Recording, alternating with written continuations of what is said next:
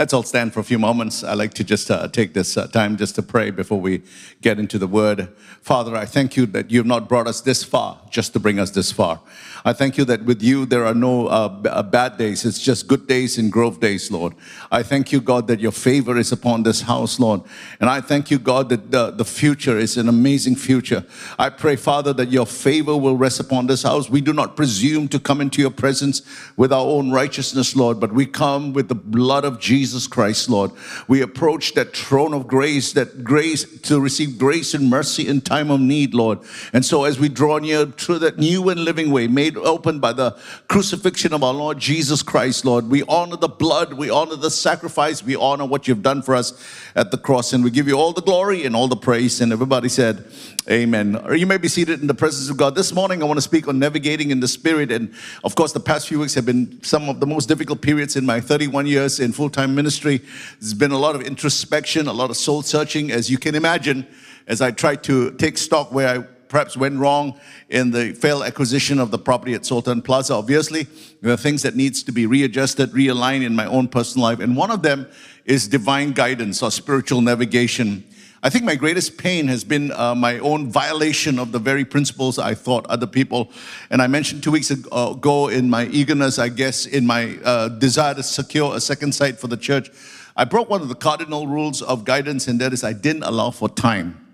I didn't allow for time to test the word. I was hasty. I ignored some of the warnings that were in my own heart, the absence of peace, and tried to find sort of justification for relentlessly plodding on in spite of the inner voice saying otherwise, right? Uh, so it's back to the drawing board, I guess. Uh, I overlooked some crucial things for which I bear full responsibility. Uh, since the service two weeks ago, I, I must say that I received nothing but an overwhelming outpouring of support and encouragement from uh, the many members of the church, for which I am deeply grateful. Cornerstone, you're an amazing church. You are a very uh, forgiving church, too. thank you very much. And thank you very much for your amazing support and encouragement. A poll was done with 5,000 uh, regular churchgoers, and the question was asked What is the one message you would like your pastor to preach? The number one answer was what does the Bible has to say about the future, or what we call biblical prophecy? And of course, this is always a big favorite uh, with a lot of church members, right? But the number two question, the number two answer is very interesting. It, it, the, the answer was, how do I know what the will of God is for my life? All right. The second answer, of course, has to do with guidance. Most Christians want to know what the will of God is for their lives. Now, whether or not they actually obey the will of God, embrace the will of God, that's a different sermon, right? But I think that the most important question, uh, principle in divine guidance is to understand that God has not given us the ability to direct our own lives. Yeah, you heard me. God has not given us the ability to direct our own lives. In Jeremiah, I, I think that one of the, this is the, the key principle of guidance, right? Jeremiah chapter 10 and verse 23, the Lord, uh, Jeremiah says, Lord, I know that the way of man is not in himself. It is not in man who walks to direct his own steps. One of the great deceptions today is to think that we are somehow clever enough to determine and decide for ourselves the path that we want to take. And that was essentially, if you think about it, the temptation in the Garden of Eden, right? What the serpent was putting before Eve was that you really don't need God's guidance. You don't really need God to, to, uh, to direct you. You're exactly like God. You have the same faculties that God has, the same intelligence, and, and uh, you don't have to make any decisions uh, uh, with His counsel. And, uh, but what does the scripture tell us? It is not in man. It is not in man to direct his own steps, which is why we're instructed in scripture to acknowledge him in all our ways, and he will direct our paths. Hallelujah. In other words, when God created us, he did not put in a built in GPS or a navigation system. In James chapter 5, the apostle talks about the fallacy of planning without God. And of course, you know, after yesterday's announcement, the whole uh, Singapore Airlines cr- uh, site crashed and everybody is booking without consulting God. Just dive in, man. Whenever you travel here or there without first consulting Him, the Apostle James says you're acting in an arrogant and a boastful manner. And he bases all that on the single premise that you don't even know what's going to happen in your life tomorrow. And if you don't know what's going to happen in your life tomorrow, how can you plan for the future? So, everything he says, when we plan for anything, and again, I'm not discounting planning because we need to plan. But when you plan, you have to preface every statement with, if the Lord wills. I don't ever want to make this mistake ever again in my life. At this stage in my life, man, I don't want to make the mistake of making any crucial decision. Now, of course, there are daily decisions we make. Uh, something like 30,000 remote decisions we, a human being, makes every single day. And 80% of those decisions, that internal dialogue is negative. Did you know that? It's amazing. Of course, I don't, the Lord, we don't need to ask the Lord, Lord, what shirt do I have to wear today? You know, what do I have for lunch? Use your common sense, amen. but um, uh, we don't want to make this mistake of, of, um, of making crucial decisions without first acknowledging Him, amen. Now, prior to ele- electronic uh, navigation, there was a certain harbor in Italy that could only be reached by sailing through a very narrow channel that was sandwiched by dangerous rocks and shoals. And over the years, many ships had been shipwrecked as a result of trying to navigate through those dangerous channels. It was extremely hazardous. So, to guide the ship safely to port, uh, the harbor authorities erected three huge lights mounted on poles. And when those three lights were in perfect alignment and all you saw was one single light, then you know it was an indication that the ship can begin to navigate up this channel.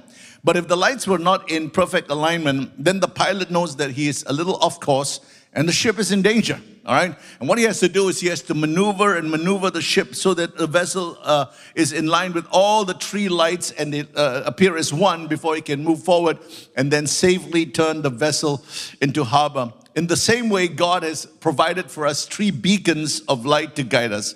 And the same rules that apply in navigation also apply in divine guidance as well. We have to ensure that these three lights are in perfect alignment before it is safe for us to proceed up the channel of light. And the three harbor lights of guidance are number one, the Word of God, which is the objective standard. Number two, the Holy Spirit, which is the subjective witness. And number three, circumstances, which is divine providence. Now, Together, these three beacons assure us that the direction and the guidance we have received is from God. Now, in most of our modern vehicles, we have something called a built in GPS, right? And oftentimes, when we set the GPS uh, and we make the wrong turn, the voice in the GPS will say, recalculating, right? The voice is not mad at you, it is not angry with you, it is just recalculating how best to get you back on track again. It is the same with God. A friend of mine calls God uh, Jehovah Recalculator. Hallelujah. When you're off course in direction, He's not angry with you, He doesn't yell at you, He's just recalculating your cur- current trajectory in order to get you back on course. And that's what Isaiah 31 and verse 20, uh, 30 and verse 21 is all about. He says, You shall hear a word behind you saying, This is the way, walk in it, whenever you turn to the right hand or whenever you turn to the left. When do we when do we hear that nudging voice of the Holy Spirit in our ear? It's when we make a detour. It's when we turn to the left. It's when we turn to the right and we start going off course. That's when we're going to hear the voice of God. I tell you this, our God is not a talkative God. Amen. He doesn't need to speak to you every moment of the day and says, "You're on the right course. You're on the right course."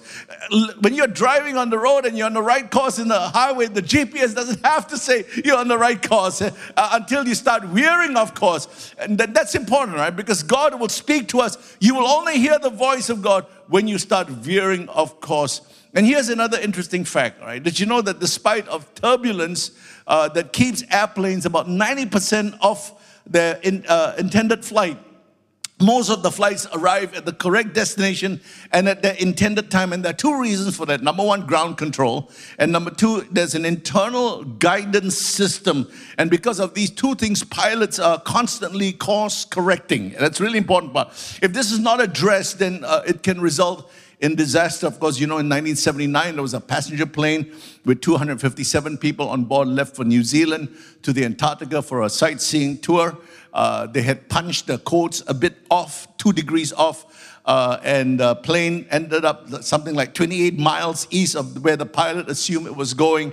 And approaching Antarctica, the pilots descended to give the people on the plane a better view of the of the of the of the place. And uh, what they did not know was the false coordinates, the wrong coordinates, uh, uh placed the plane in direct path of an active volcano, and before they know it, bang! Uh, you know, the, it was too late. The plane crashed into the volcano, killing uh, everybody on board. And so the error of only a few degrees brought about such an enormous tragedy. Small things, if you don't correct them, can become big things, right? And uh, my friends, you don't ever have to experience with life, ex- experiment with life, sorry. There's a blueprint for you. There's a blueprint, for, there's a plan for your life. And all you need to do in life really is to ask God, what is the plan that you have for my life? And start to live life with purpose. All right, let's let's come to the first beacon, right? That's the word of God. This is what we call the objective witness. The word of God or the written word is the supreme authority and criteria in all of our guidance, right? Psalms 119 and verse 105 says, Thy word is a lamp unto my feet and a light unto my path. A lamp, of course, is to provide and guide you step by step so that you don't stumble or slip. And the light is to give you a clear view of the future so that you're not veering off course. There's a very interesting scripture in 2 Peter chapter 1 where Peter talks about his experience on the Mount of Transfiguration, how he saw Moses and how he saw Elijah. And he heard that excellent voice from heaven saying, This is my beloved Son in whom I am well pleased. Can you imagine what it was like to be with Jesus on the Mount of Transfiguration and then seeing transfigured right before your very eyes, and then to hear the Father's audible voice. Man, what an experience, right? And Peter says in verse 13, and so we have the prophetic word made more sure, woo, which you do well to heed as it shines in a dark place until the day dawns and the morning star rises in your heart. What Peter said, I saw the glory. I saw Jesus transfigured. I saw Moses and Elijah. I heard the voice from heaven. But I'm telling you this, he said, the written word is more sure than my experience. Come on, hallelujah. The Bible is the unadulterated, infallible, and unchanging word of God. Jesus himself te- testified and said, For Moses, surely I say to you, till heaven and earth pass away, not one jot or tittle of the law will by any means pass till all is fulfilled. This is Matthew 5 18. But it's more than just knowledge. Uh, the Bible is the living word of God. Amen. It's alive, it speaks to us. Uh, just reading the word of God can change your life, heal you of your diseases, and set you free from bondages. I remember reading about Smith Wigglesworth, and you know, he would visit people that were in chronic uh, uh, sickness and disease and uh, death threatening. And he would visit them and he would talk to them. And he said, Have you read the Bible? No, we have not read the Bible. He said, I will not pray for you. He said, What I want you to do in the next few days and read Matthew, Mark, Luke, John, and if you have to read it again, and read these four Gospels. And when you've done, I'll call me, I'll come. And after these people had read the four Gospels, he would come lay hands on the sick, and they would always get healed. It's amazing. It's when sometimes when you read the miracles of Jesus, faith comes by hearing and hearing the Word of God. Amen. Amen. It's, it's, it's, it's just a principle, right? Uh, you know, some people, of course, think that the Bible is, a, is an antiquated book with outdated ideas.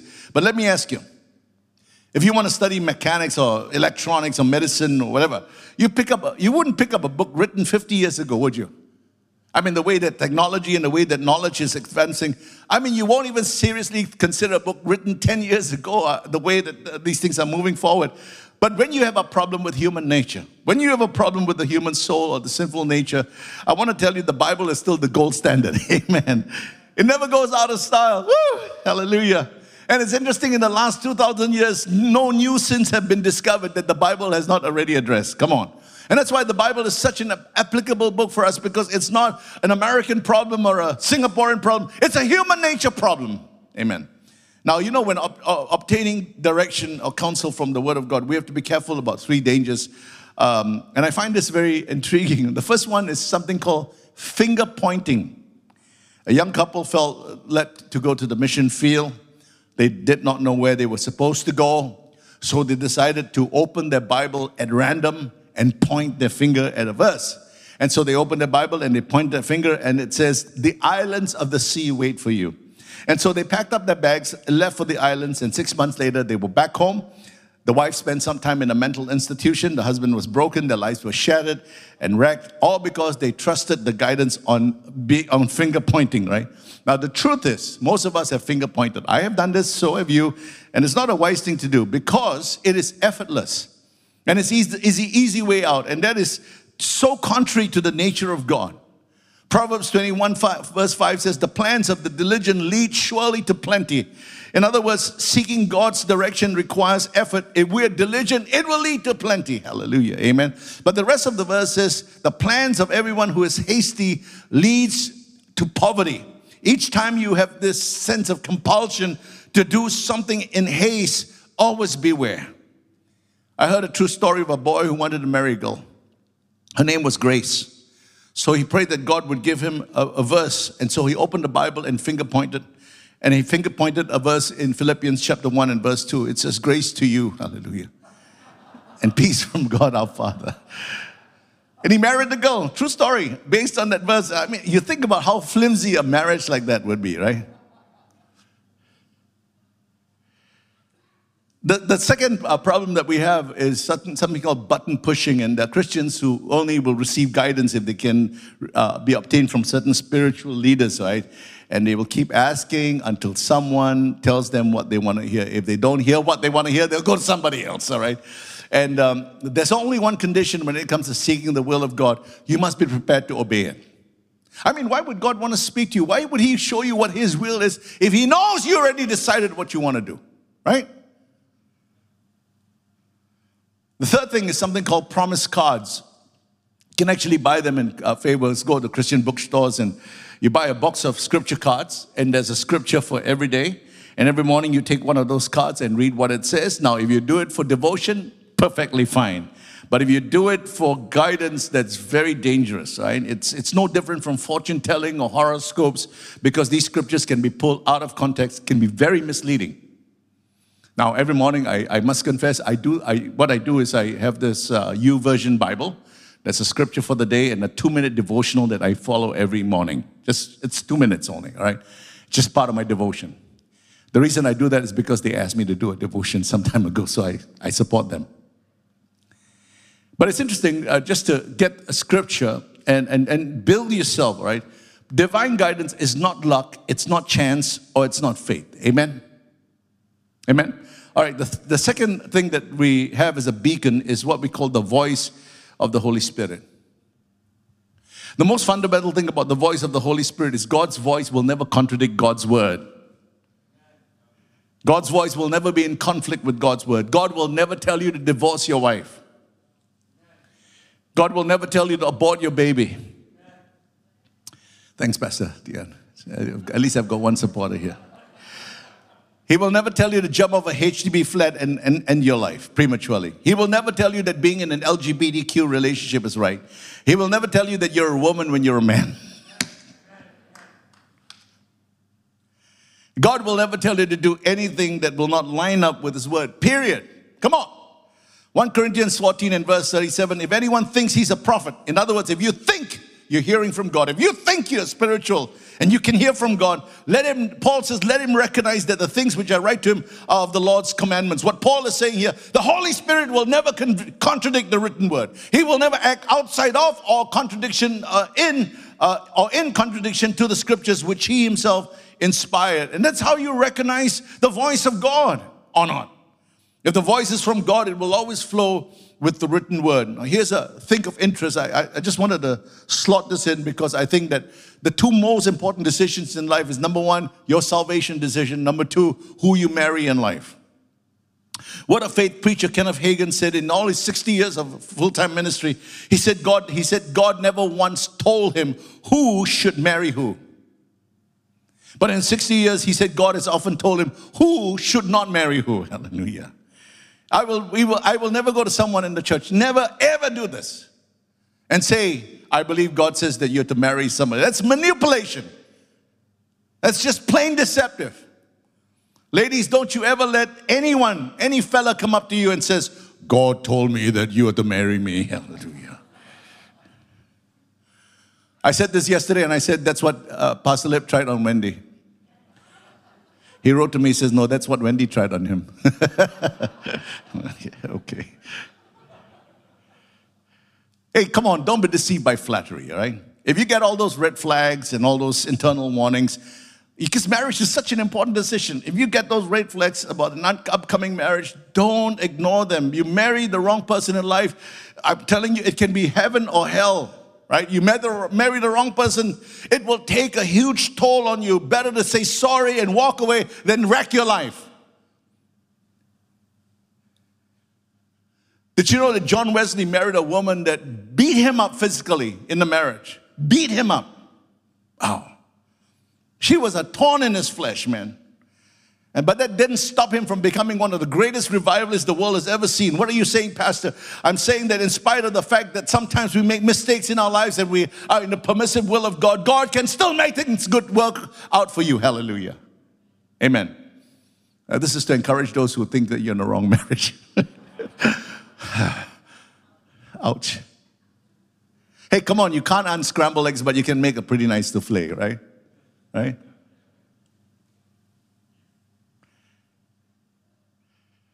So we got to be very careful about our, our decision making process, right?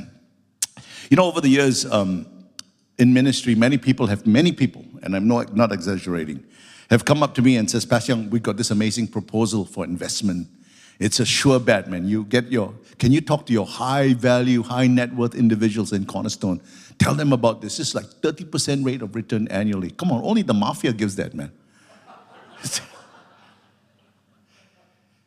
the guarantee rate of return, the, uh, and uh, kind of like blue chip, you know. And I refuse to do anything like that because I've seen how quickly these investments go south, and I will never put myself in a place where I can be incriminated or uh, in implicated of, of encouraging anyone to buy anything. That's not my business. I'm not here to make you rich. Nor is it my business to make you happy. I'm not an entertainer. I'm not a, a psychologist. I'm a preacher of the gospel. It's my job to prepare you for eternity. Come on. A pastor in Singapore once said, If you attend my church and follow my teachings, you will be a millionaire. I find that repulsive, really repulsive, because it stirs up the baser instincts of human beings. Because there's always going to be people that are greedy and covetous who will ascribe to these, these teachings. Same pastor said if you have communion every day, your skin will glow and you will look beautiful and you will be rejuvenated. And the danger with that, there are many vain people in the church who hear things like that and then they want to look beautiful and will buy into that silliness because that is all, because that is just vanity. We partake communion to remember what Jesus has done for us, the price he paid to stir up love and faithfulness. Amen. It's not to look good, hallelujah. You want to look good, go Mary Chia, hallelujah. In the Old Testament, one of the ways of determining what was the will of God for your life was something called the Urim and the Thummim. These were two stones that were kept in the breastplate of the high priest uh, who wore it, uh, and God would speak to those stones. Urim means lights or to make clear or visible. Thummim means perfections to make whole or complete. So when someone came to the high priest with a with, with the need for guidance, the priest would take up those two stones in his pocket and ask the Lord for counsel. And the stones will either light up or remain dull, and by this they will know the will of God. When the stones lit up, that was it means a yes, but when the stones remained dull, it was a no, and that's how guidance was sought in the Old Testament. David sometimes used the Urim and the Thummim but in the New Testament, we've got something far better than the Urim and the Thummim. We've got the Holy Spirit. Amen. And the Holy Spirit in us is the lights and perfection. Learn to recognize the rise and the fall of the Spirit within you. When you feel the rise of the Spirit, you feel the sense of lightness and freedom. It's often a yes, but when you feel the sense of dullness, just it's a check in the Spirit. It's a check in the spirit. In the New Testament, the peace of Christ is the Urim and the Thummim. And the Bible tells us in the book of Philippians that you are not to be anxious about anything but by prayer and supplication to let your requests be made known to God. And the peace of God, which is your umpire, will keep you in the peace, the God of peace. Amen. Never make a critical decision without His peace. His peace is the empire. His peace is the deciding factor of our guidance. And I think that's where I made the mistake. I had this absence of peace and I kept on moving forward when I should have recognized what God was saying to me. Never move forward until you have the peace of Christ. Amen. Jesus said, My peace I give to you, not as the world gives, give I unto thee. Hallelujah. The absence of peace is a massive warning sign. The, the opposite of peace, by the way, is worry. And worry is a useless emotion. Somebody said worry is a conversation you have with, with, one, with yourself about things you cannot change. and prayer is a conversation you have with God about the things He can change. Amen? Amen. That's Facebook wisdom, by the way. There's an, uh, when there's an absence of peace, it signals something is out of order, right? You, you pray for something. You pray for a job. Lord, should I take this job? Yes or no? Uh, Lord, should I buy this car buy this house? Yes or no?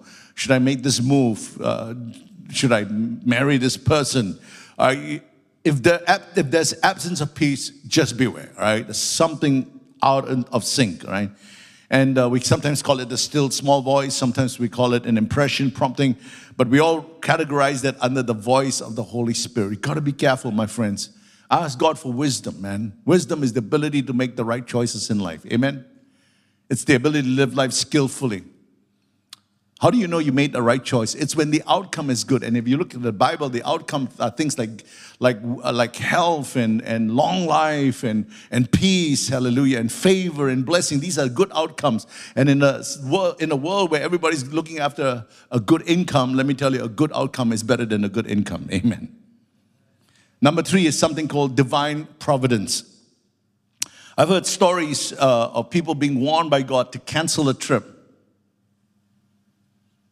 but did not listen, only to find that the trip ended in great loss and tragedy.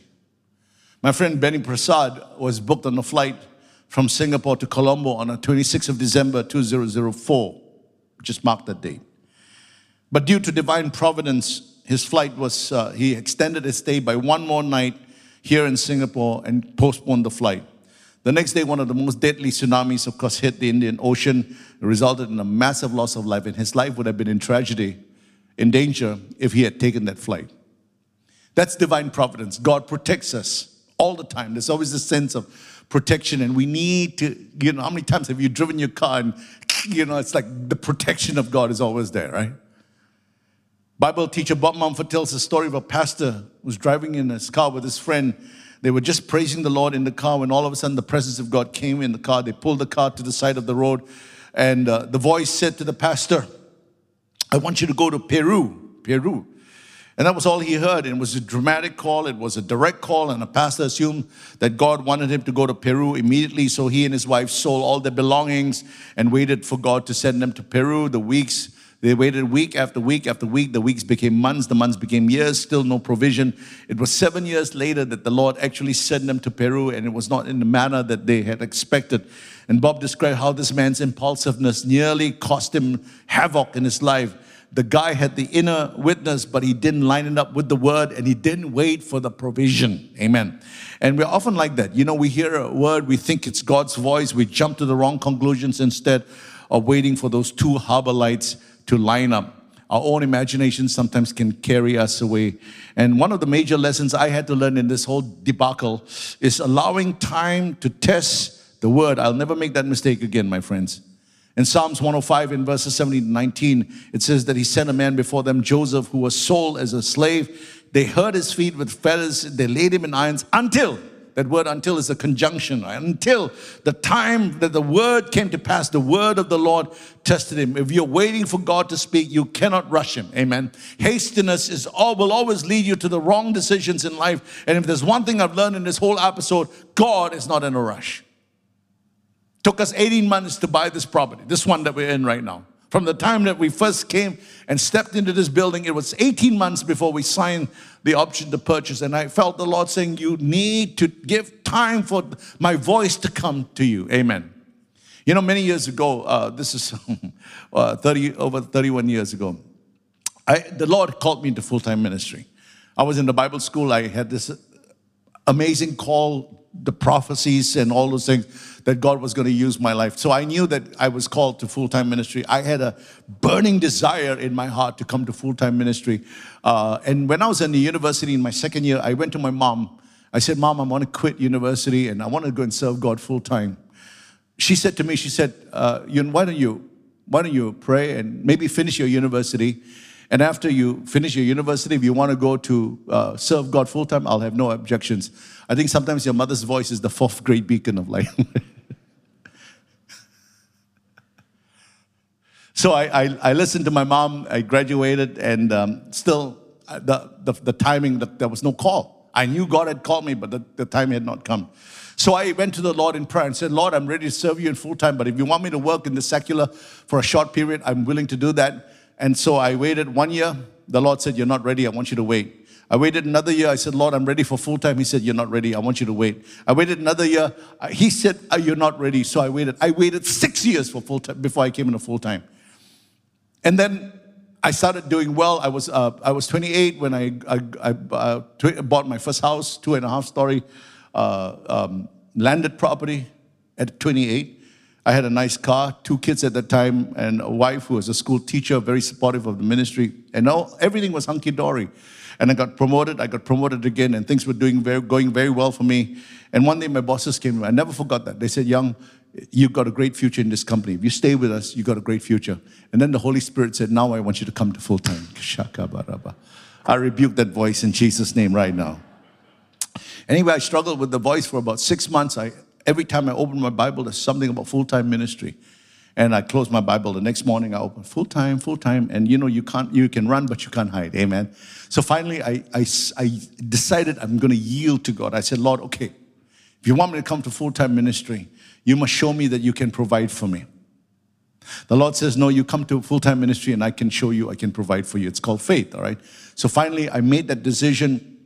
It was very difficult because I was going to come into an $800 a month paying salary. That was my salary, my starting salary. After five years, it went up to a thousand two. It couldn't even pay my rent. How we survived in those days was absolutely a miracle. But anyway, me here as my wife and I, I quit my job. I remember I didn't tell her in the evening. She picked me up from the MRT station. And on the way back to home, I said to her, I said, I gotta, I, I want to share with you something. She said, What? I said, I quit my job. There was silence. She said, Did you hear God speak to you? I said, Yes, I, I have. And that was the end of the discussion. She never ever raised it up ever again. And I want to thank God for a, a supportive wife, amen, who believed in the vision. And i tell you this, man, uh, I quit my job, but I was still very concerned about where my provision was going to come from. A few days after I resigned, a phone call came, senior vice president of an offshore bank. Said, I heard you quit. I said, Yep. He said, Come and see me. I said, Sure. So I'm at his office, beautiful office looking over the Marina Bay area, two of us sitting down on this very nice uh, uh, couch in this plush carpets. And we were just talking. And he said, You know, Young, I like what you're doing. I said, You do? He said, Yeah. He said, I want to help you. And he gives me a piece of paper, something we call a check. Hallelujah. I open it, $12,000. Now, in those days, 1990, 12,000 was, was a lot of money. I said a quick prayer. I said, God, if this is full time, I like it. Hallelujah. I'm going back in the MRT train, and there was this new song rising up in my spirit, deep in my spirit, new song. And the song went something like this Lord, you should have called me earlier in full time ministry. I get back to my office, true story, the phone rings, pick up the phone. You know the story, real estate development. And I says, uh, heard you quit. I said, yep. He said, come, can you come and see me? I said, I'll be right there. Uh, he said, no, we'll do lunch tomorrow. I said, okay. So at his office, long table, two of us were just having lunch. And I never forgot. He said, Young, I like what you're doing. I said, You do? He said, Yeah. And he takes out from his uh, jacket uh, an envelope and he slides it across the table. I said, What's this? He said, Take a look. And I opened this $9,000. And at the moment, the Holy Spirit said to me, He said, If I call you, I will provide. I will pay the bills. You will never have to worry about provision. Now, there were times in our lives that we went through, a, uh, get the short seasons of, you know, really had to trust God to break through uh, in this area of finances. But I'm telling you this 31 years later, my wife and I, we stand in this place of abundance. God has blessed us beyond our wildest imaginations. Whenever we go and speak, people says, "What's your?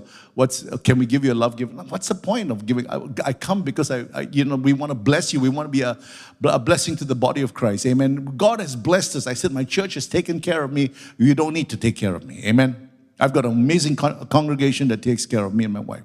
So we're here to serve the body of Christ. We're here to serve. And God has, has taken care of me. 20, uh, 31 years ago, every, every uh, 27th of the month, I take my ATM card, put it in the machine, and the card would credit my salary. Uh, the bank would credit my salary. If I can trust the bank to do it, I can trust the Almighty God to take care of me. Amen. And He's never failed once.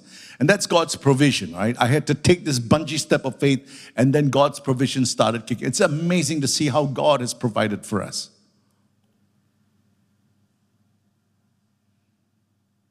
So these are the three basic lights, beacons of lights that you have to make sure that they are in alignment. If you have one and not the other two, you just got to have a check in the spirit. You have to make sure all these three are in alignment. So don't make the mistake of deciding on the basis of just one initial leading. If God is the one who's speaking to you, then all these three lights should be in perfect alignment. Did you get a word from the Lord? What was the scripture that he showed you? Next time people ask you, Pastor, I need that guy. This is what you need. What scripture has God given to you? Show me in the Bible. Where has he spoken to you? What is the scripture? What is the passage? What is the verse that God has given to you specifically for this guidance? Number two, did you hear the voice of God? What did He say to you? How did He say to you? What was the voice sound like? Do you have the peace of Christ? Number three, what is provision? If God guides you, He will provide you for you. Amen. He will provide for you. He will make things line up. Hallelujah. Amen. So wait for all three things to line up now. I, I want to take this to a landing by saying that sometimes guidance is not always easy. I, I understand this. Even the Apostle Paul had made wrong decisions.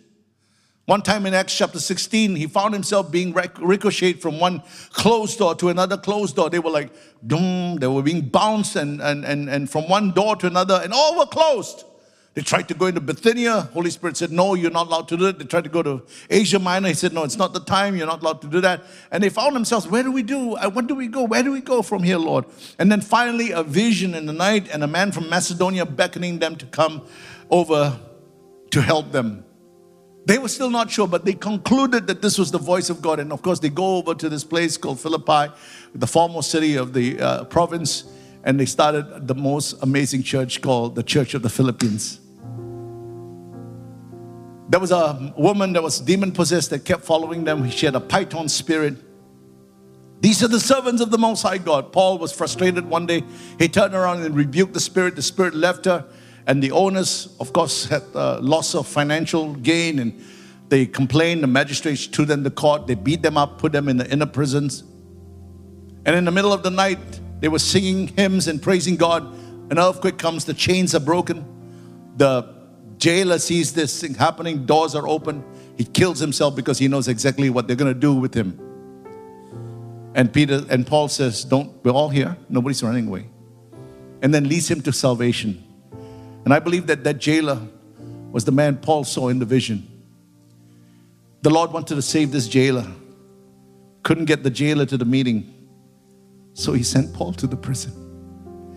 There's some people that are so precious to God that he would shake the heavens and the earth to find them and save them.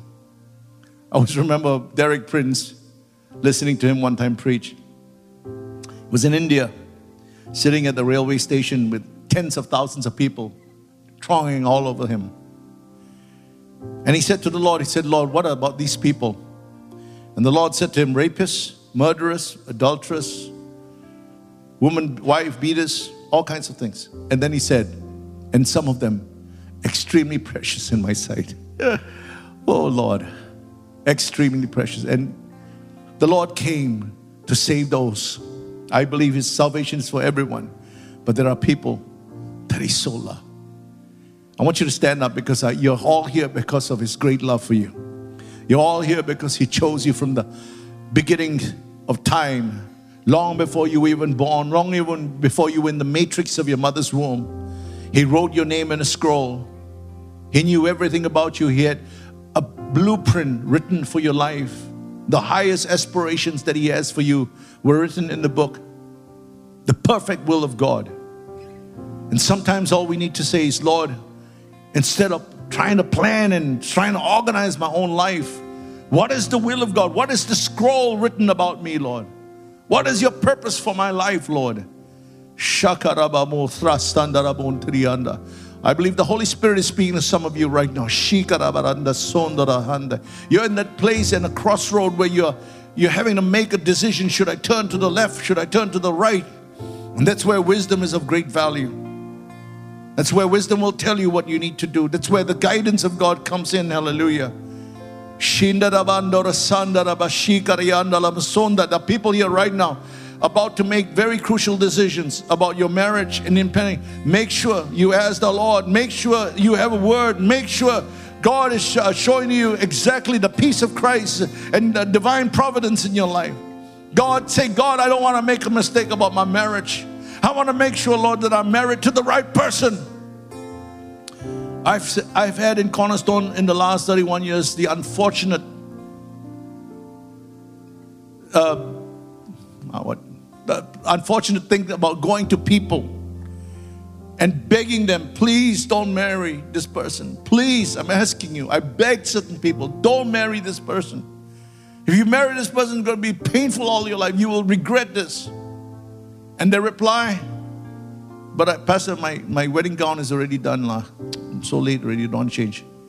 My invitation's all prepared already. I said, Look, you can cancel it. You can still cancel it now, and it's not a sin, and you can still walk away from this. Oh, but, Pastor, I made all these arrangements already. La. Just go for it. And then nine months later, marriage is divorced, and pain and suffering. And I just sometimes wish people would listen. But anyway, that's another song. Father, in Jesus' name, I pray, and Cornerstone God, that we are living in the time where we cannot make crucial decisions, Lord. Key decisions in our lives, Lord, that will that will throw, off, throw us off course, even by a small two degree, and yet we end up in a very different trajectory for our lives, Lord. Not the one that you intended for us. And I know that many people here make very crucial decisions in, in their lives, Lord. And I pray in Jesus' name that you will give them wisdom. You give them wisdom, Lord, to always make the right choices. That God, they will wait and they will wait for you until these tree lights line up in Jesus' name. Shika. Come on, just pray in the spirit, just for a few moments. We're going to close it in a few moments, but I just feel this a sense of weightiness in the spirit right now. Father, in Jesus' name, Jesus' name, Jesus' name, God. I don't want to see anybody make the wrong choices in life, Lord. Make the wrong decisions, Lord. You make the right choice and you will enter into a life of plenty and favor and blessings. Hallelujah. I know that God can, can turn things around in your life. I know that He can make all things work for good, but it's so much better. Hallelujah Hallelujah. It is so much better that you don't make those mistakes in life. Brother Bailey uh, told me a story one time. He said during the Jesus People movement, he said many of these people, the people that got saved, the hippies, when they got up to share and testify in the church, that they were all their terrible sins and all the things that they had done. And um, it was like, uh, it was like sin nature 101. I mean, they were just teaching the people this is all the terrible things I used to do in life, and everybody was aghast. And but they would end up by saying, Jesus saved me, and, and everybody would feel, oh my Lord, I don't have a testimony like this. One year, one man I, I uh, in this audience said, Lord, I, I'm so sorry I don't have a testimony like these people. And the Lord said, Neither do I. Neither do I. So, Father, I just pray that we will make the right choices in life. Just bless your people with every spiritual blessing even in the heavenly place. And the blessing of God, the Father, Son, and Holy Spirit be with you and abide with you now and forevermore. And everybody said, Amen. Let's give God a big praise.